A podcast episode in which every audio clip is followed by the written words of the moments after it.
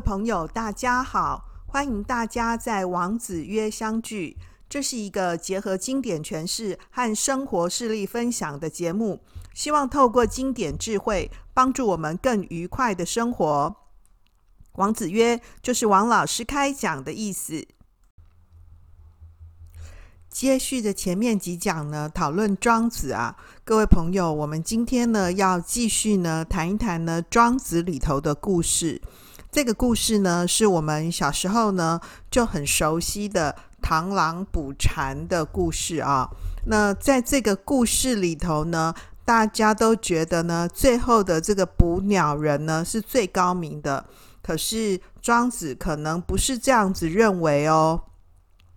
好，那呢，为了方便呢讲读起见呢，我一样呢用说故事的方法呢来呈现这段文字啊。这是呢庄子外篇的山木篇呢的一个故事啊，就是说这个庄子呢到呢这个凋零的果园去玩，然后呢他就看见一只呢长得很奇怪的雀鸟呢从南方飞过来。这只鸟的翅膀啊有七尺宽呢，然后就连眼睛的那个直径啊都有一寸这么大哦。然后呢好死不死呢这只鸟呢。撞到那个庄子的额头啊，后来呢就停在那个栗子林里头了啊。那呢庄子就说：“哎，奇怪，这到底是什么鸟啊？有这么大的翅膀呢，却不能展翅高飞。但是呢，它眼睛呢这么大颗啊，可是它视力呢却不敏锐。于是呢，庄子就觉得很奇怪啊，他就卷起袖子呢，很快步呢跑到前面去啊，然后拿起呢身上的弹弓呢，想说：哎，找个好时机呢，把那只鸟呢射下来哦。”这个时候呢，这个他又另外呢看见呢一只蝉躲在那个树荫里头，一副很舒服的样子哦。然后呢，又看到呢一只螳螂呢拿着树叶呢当掩护，就想要抓那只蝉嘛。那眼看着呢这个蝉就很容易抓到啦，所以这个螳螂呢就露出呢这个很喜悦、很忘形、得意的样子啊、哦。显然呢那只蝉呢不知道说这个它的后方啊有螳螂想要吃自己嘛，它处境很危险，它这个蝉是没有觉察的哦。不过呢，这个螳螂呢也忘记了自身的安危，就欣喜着想要去抓蝉的那个样子啊，其实早就引起呢这个雀鸟的注意了哦。那么这个时候呢，这个雀鸟呢就趁机逮住了螳螂。那螳螂呢，因为只顾着自己眼前要抓蝉的这个利益嘛，就让它被雀鸟抓啦。不过呢，雀鸟呢也是只看到眼前的利益啊，完全不知道说它背后啊还有一个庄子有没有哈？庄周呢要取自己的性命啊。那我们故事读到这边呢，有没有觉得有一点很食物链的感觉，对不对哈？就是呢，最后的那个主宰者好像是庄周，就庄子啊。然后接下来呢，庄子要打那个。雀鸟嘛啊、然后呢，雀鸟呢要抓螳螂嘛，那螳螂呢要抓蝉哦，就一个推进一个的那种感觉。然后后来呢，这个庄子呢目睹了这一切啊，后来呢，庄子呢这个自己呢就忽然很警惕的跟自己讲说：“哎呀，没有想到呢，这个物类啊，这个前面讲的这个雀鸟啊、螳螂啊、蝉啊，哦，这些物类呢，从来呢都只是。”顾着呢，谋取自己眼前的利益啊，从来不考虑说对方的生存。那眼中呢，只有看到利益啊，却忘记了自己的身后呢，可能早已存着这个巨大的祸害。于是呢，这个物跟物呢，彼此相牵引啊，争夺不休。那难道这一切不是相对的吗？所以这个原文里面写说，这个物跟物之间呢，相累啊，相照啊。后来想通了这一切之后呢，啊，这个庄子呢就丢了这个弹弓呢，赶快往回走。那呢，这个时候呢，刚好碰到呢管这个栗子园的这个守卫呢，一路追赶过来，那就认为说庄子呢是想要偷这个栗子嘛，啊，那呢就赶快大步逃跑啊。所以那个守园子的人就屌他这样啊，就骂他啊。那庄子呢，这件事就了啦。他回到家以后呢，就整整三天呢，心情都非常差。哦，那他的学生呢，这个令贤呢，就跟着他，就问老师说：“老师，你为什么这几天呢，都这么样的不快乐呢？”啊，那庄子就回答说呢：“啊，我自顾自的呢，和外在的事物呢相接触啊，却忘记了自己的处境。那当我已经习惯看惯了这个浑浊不清的水啊，对清渊呐，这个干净的水呢，就不免感到迷惑。”那庄子就自己回顾说：“我曾经听说我的老师告诉我说，到一个地方啊，就要遵从当地的习俗啊，就是要入其俗，从其俗啦啊。那现在呢，我到这个凋零呢游玩呐，啊，去那个栗子园玩嘛，那忘记自己所身处的环境啊，所以当我自己遇到这么特别的这个雀鸟呢，撞到我的额头的时候呢，啊。”那我我只想着说，哇，这只鸟很厉害，很神奇，对不对？我想着呢，自己进到果园里头玩呢，啊，要把它打下来，拿弹弓把它打下来啊，却没有想到说这样子的一个举动呢，是不合于当地的人的习惯啊。其实呢，你是不可以带着弹弓去进人家果园的，这是不行的啊。那呢，这个庄子就说，这也。等于说是呢，我完全丧失了自己原本最真实淳朴的性情，才会让管栗子园的人呢，以为我想要偷果实，甚至于来苛责呢，来辱骂我。这些呢，就是这个让我觉得很不快乐的原因啊！啊，那其实这个庄子说到这里呢，就没再说了啊，故事就到这里结束了啊。那呢，不过这个故事的意思是什么呢？首先呢，这个庄子认为说他自己是犯了呢守形忘身的错，守住自己的形体，忘去了这个身是身体的身啊。庄子自己反省说呢，他原本只是想要到栗子园玩嘛，其实是没有想到其他的啊。但是没想到说意外呢遇到这一只呢很特别的雀鸟，然后呢看到这个雀鸟呢忙着要追捕螳螂。然后呢，螳螂呢又捕蝉啊的这一幕，他特别呢心有所感，所以呢，他一方面呢觉得那个雀跟螳螂呢是见利忘害啊，那守住了这些物形，那忙着呢自己想说也要贪看风景嘛哈，或者是呢就起了一个不好的意图呢要去打下那一只雀鸟啊，但是他其实。就是去指责这个物类的时候呢，却忘了自己。因为对人来说，对他自己来说，其实也是像这样子的。庄子拿着弹弓呢，到人家园子里面，却忽略了说，其实应该要遵守呢这个粒子园里面的一般规范。那这个园子的一般规范是什么呢？就是不能拿弹弓进去啊。对不对？这就是自己应该要做到的嘛。我们这个俗话里面常常有说：“瓜田不纳履，李下不正冠”，对不对？你就去人家这个瓜田、西瓜田里面，然后呢，你说你在穿鞋子，你很容易被人家误会说你要偷西瓜嘛。那你这在这个李子园下面呢，正冠啊。就是你想说你要整理整理的帽子，你很容易被人家误会呢，说你是要偷李子嘛。那你今天庄子去人家果园呢，这个带弹弓，栗子园带弹弓，这是什么意思？就是很有偷果子的嫌疑嘛，对不对啊、哦？那这就是忘身啊、哦。那呢，所以庄子虽然知道说啊，螳螂啊。这个雀鸟啊，这些都是逐利，但是他自己也犯了一样不避嫌的毛病啊。那你说你没有这种坏心眼，问题是这个守园子的这个愚人呢，他看不出来啊，对不对啊、哦？那呢，所以他被管园子的人骂啊，这也是应该的，因为那个人他其实不会了解你庄周呢，其实是没有坏念头的。所以文章里头就说，观于浊水。迷于清渊啊，这是第一个层次啊。那另外呢，第二个层次呢，庄子还进一步说哈、他去凋零玩啊，是忘无声，就是没有能够照顾到事件背后应该要考虑的层次来说的啦哈。有一点类似像是这个故事里面的蝉，就是当下呢能被树荫呢遮到阳光啊，那能够就已经觉得很开心了。他忘记说呢，即使是要去玩，也应该要考虑到呢其他周围的事。然后呢，庄子又说他到栗子园，然后被雀鸟呢撞到额头的事啊。这个原文里面是写说是翼雀，是一只很特别的雀鸟啊。这是望真，就是这是从他看到呢螳螂捕蝉、翼雀在后这一连串呢生物的掠夺来说的。这有一点像是雀。因为庄子只想着呢，蝉啊、螳螂啊、雀啊，这些都很糟糕，没想到说他自己也是这样，也没比这些动物呢高明到哪儿去，所以他被呢管园子的人骂，被误会，其实就只是刚好而已。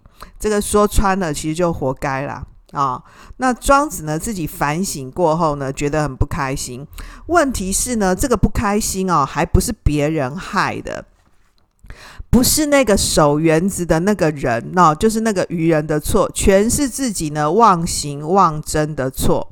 那所以这种物主呢，有没有觉得就是加倍的物主啦？那这种物主呢，就只能放在心上呢，闷闷不乐啊。所以自己呢。觉得就是不开心，但是也没得说，所以庄子对他的学生呢，这个另且解释说自己为什么不开心，说自己呢犯了守行忘身、忘身忘真的错，所以不开心啊。那这边呢的这个守行忘身，这个忘身忘真。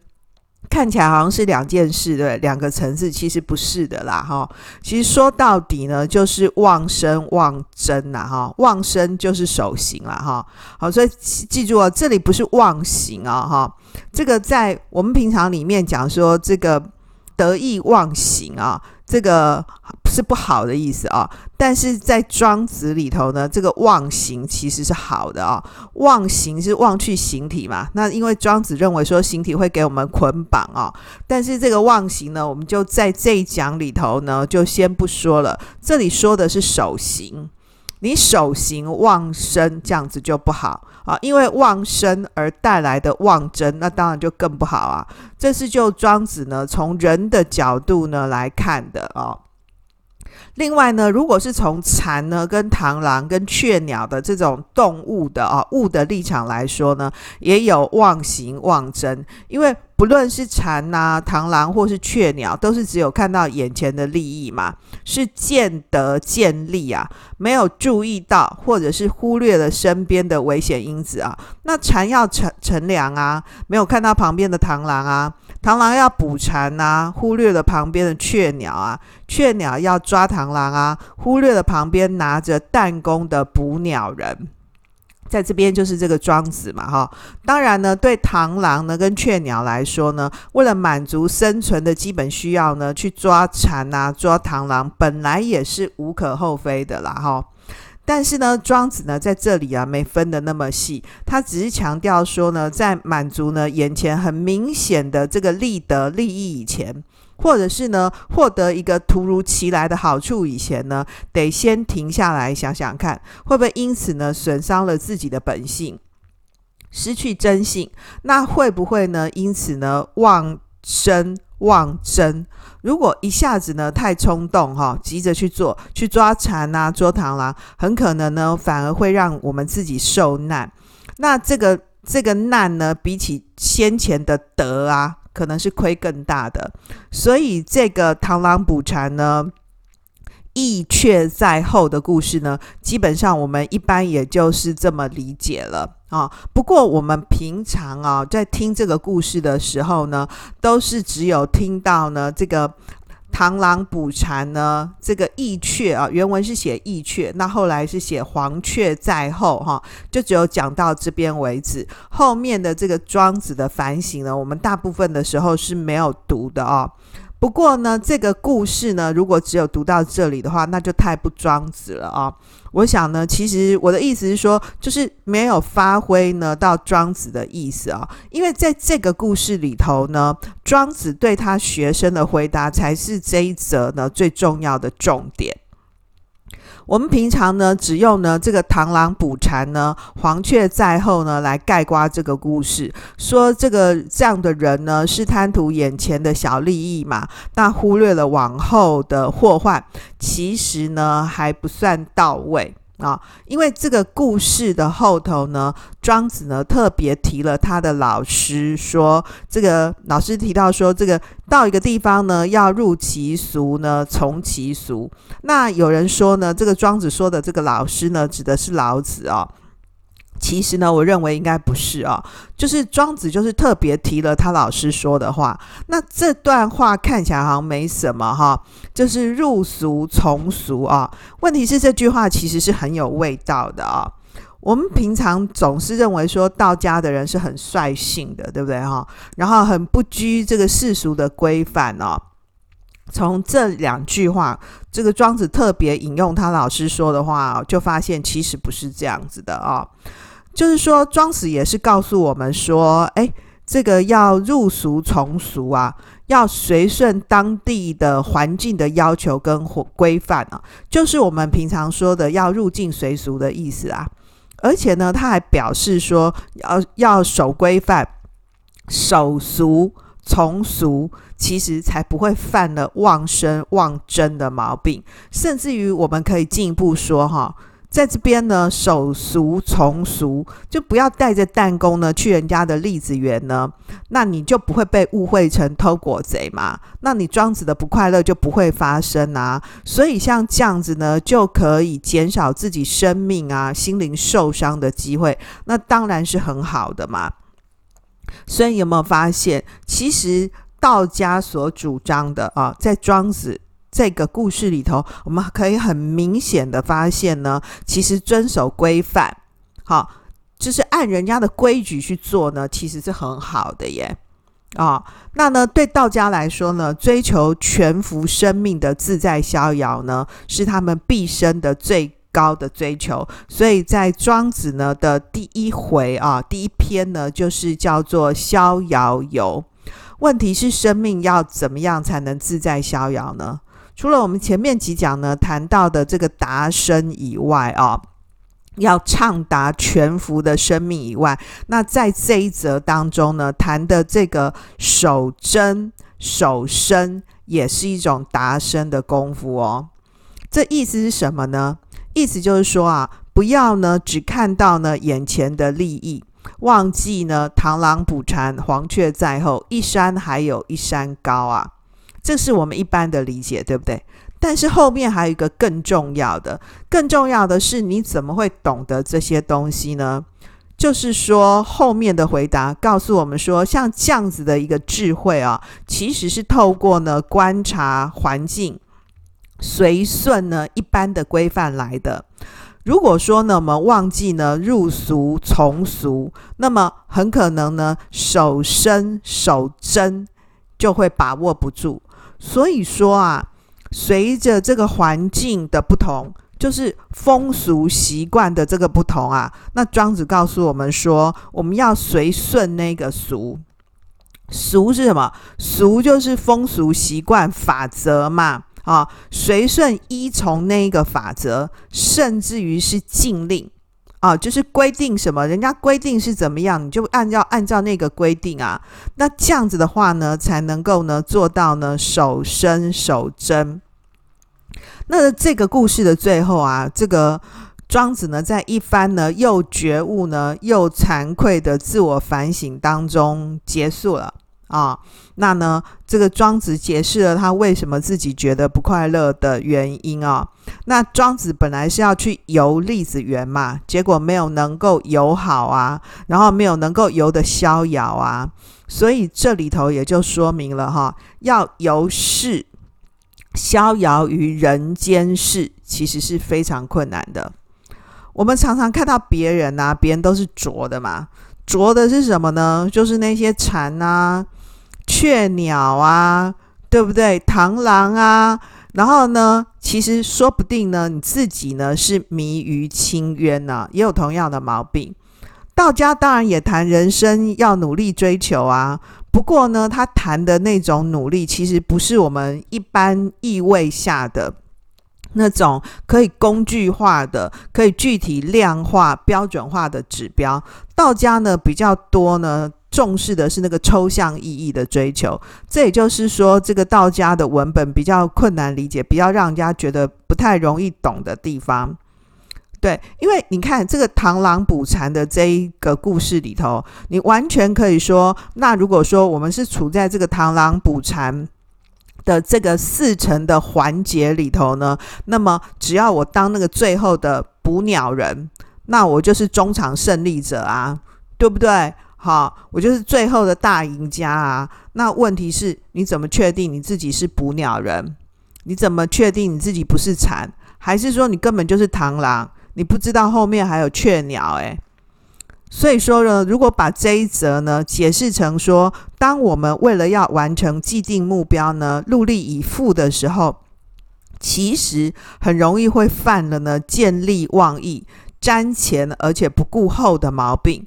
所以说呢，如果能够以更高呢、更宽广的观点呢来去看待事情的话，跳开视野狭隘的这个局面呢，很容易呢就能够看到自己的盲点啊、不要呢冲动行事，请注意哦，看到盲点呢、其实是很困难的啊、那有很多人就开玩笑说：“对啦，突破盲肠嘛，哈、”不过呢，这种解释啊、哦，虽然是没有错啊，但是。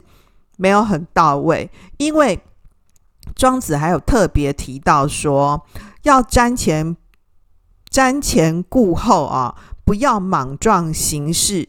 这样的一个准句呢，其实是参考呢入俗从俗啊，看看当时的环境，隐藏版的规范，就是那个地方的风俗习惯、当地的规章啊。所以用现在的话来说，就是看懂场域啊。看懂那个外部规范其实是非常重要的，所以你怎么会知道说你是螳螂捕蝉，黄雀在后？你是哪一个角色？你其实不知道嘛。那你要怎么样有机会可以知道呢？你自己身处哪个环节呢？庄子就说要看懂场域啊。看懂环境啊，看懂规矩啊。故事里头是说去栗子园玩嘛。那如果说是我们上班的地方呢，是我们的工作场合呢？那如果说这个场域呢，变成是我们跟其他人相处的环境呢？那谁是螳螂？谁是黄雀？不是要很仔细观察这其中牵制或者是被牵制住的情况吗？对不对？那么你再想想看。然后呢，我们不管呢是不是自觉的要进到人家的园子里，你总之进去了就得遵守人家这个场域的规范。这个场子里头啊，有场子里头的俗，诶，得入俗问俗嘛，而且还要从俗啊。但是遵守这些俗的目的是什么？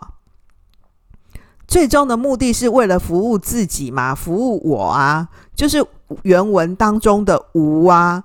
这个服务“无”是什么意思呢？就是不要丧失了“无”的真性，就不要丧失了我的真性啊。真性是什么？就是我本来的面貌是什么？这才是呢，这个人一生一辈子要追求的。庄子也认为说，这是真正的追求啊。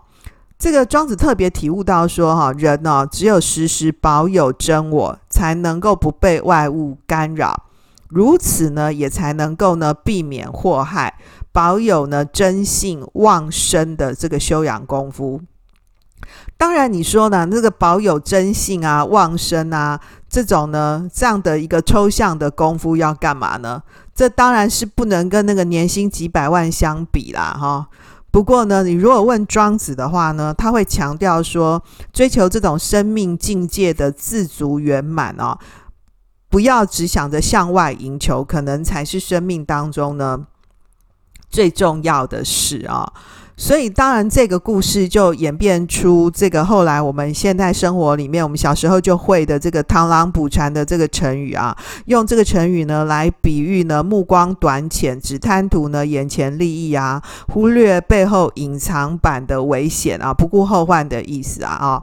那后来呢，像这样的一个故事呢，这个汉朝的刘向在他的《说苑》里面呢。在这个政谏篇啊，就是劝谏君王啊，呃里头呢，把这个例子呢改用在这个出兵征讨上面啊，说这个春秋时代的吴王啊，本来想要打出兵这个攻打楚国嘛，但是呢，这个处士用了这个类似这个例子的比喻啊，就成功打消了这个吴王要攻打楚国的念头。然后这个吴王呢，听了处士说这个螳螂捕蝉，黄雀在后啊，最终呢，后来吴王也觉得很惭愧、很懊悔，认为说自己是只看到小利啊。然后忽略了大祸，最后果然呢，就断然停止了攻楚的计划。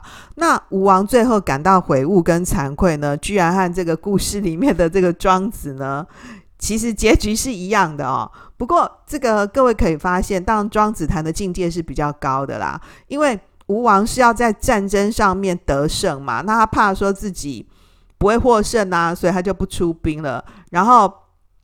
跟着庄子去讨论这个生命的境界，这是很不一样的哦。以后我们讲说这个螳螂捕蝉，黄雀在后，或是只用螳螂捕蝉这样一句哈，都是用来讽刺那一些就是只顾眼前利益，不顾身后祸患的人哈，或者是针对呢这个鼠目寸光啊、利令智昏呢、不顾后患这类的人提出一些警告。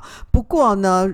今天你因为听了庄子原点的故事嘛，对这个成语哦，就不要只有停留在我们平常的解释而已，还要再多一点思考呢。忘生忘真会带来生命的伤害，并且呢，想一想呢，如何透过呢遵守规范、观察环境，最后呢带来保身守真。守住自己生命的本来面貌上面呢，思考这样子呢，才不会呢，只是流于一种呢表浅的理解而已啊、哦。如果用这个很口语化的话来说呢，就是说要学会呢看懂场域，遵守规范啦。哦，好，那么故事呢就先讲到这里，我们来整理一下呢今天的重点哦。那么今天的重点呢有几个？第一个呢，螳螂捕蝉呢的四层说，就是从捕鸟人到雀鸟到螳螂到蝉，这样子总共有四层，对不对？哈，那么这四层呢，其实可以启示我们说，在人间世里头啊，处处有陷阱啊！你不要自以为呢自己就是那个捕鸟人。另外呢，庄子告诉我们说，守行、旺身、忘形、旺性，都会造成呢身心生命的不快跟受伤。所以呢，呃，处于像这样子的一个乱世呢，那么螳螂捕蝉呢，就刚好是一种呢避害术啊。在原文里面呢，他用了这个浊水。跟清渊来做对比啊，这个浊水呢，其实就是在讲污浊的人间世啊。啊，这个碰到像这样的一个浊世啊，其实已经没有办法有什么积极作为了。最大的能够保护自己的方法呢，就是退避患害啊，能够伤害我们的。祸患呐、啊，伤害你都只能够选择这种消极的退避的方法。最后一个呢，庄子告诉我们说，遵守规范啊，这个观察环境，入俗从俗呢，可以带来呢保身守真的好处啊。这也是呢游世逍遥人间世的可行处方啊。那呢，呃，我想呢，整个庄子呢，就是要告诉我们逍遥游嘛。逍遥游呢，庄子比较告诉我们的是一些呃退避的作为啊。用我们现在的话来说，感觉是消极的作为啊。不过碰到污浊的人士呢，恐怕也没办法太积极啊。各位，你看，我们很想在这个。现代的生活里面呢，找到一些积极的可能，看看能不能呢有不要戴口罩的一天呢、不过这些事情呢，恐怕也得呢慢慢的开展啊、好喽，今天就讲到这里，谢谢大家的收听，让我们透过经典好声音，感受经典智慧，一起发现一个更好的自己。我是王老师，我们下次见哦，拜拜。thank you.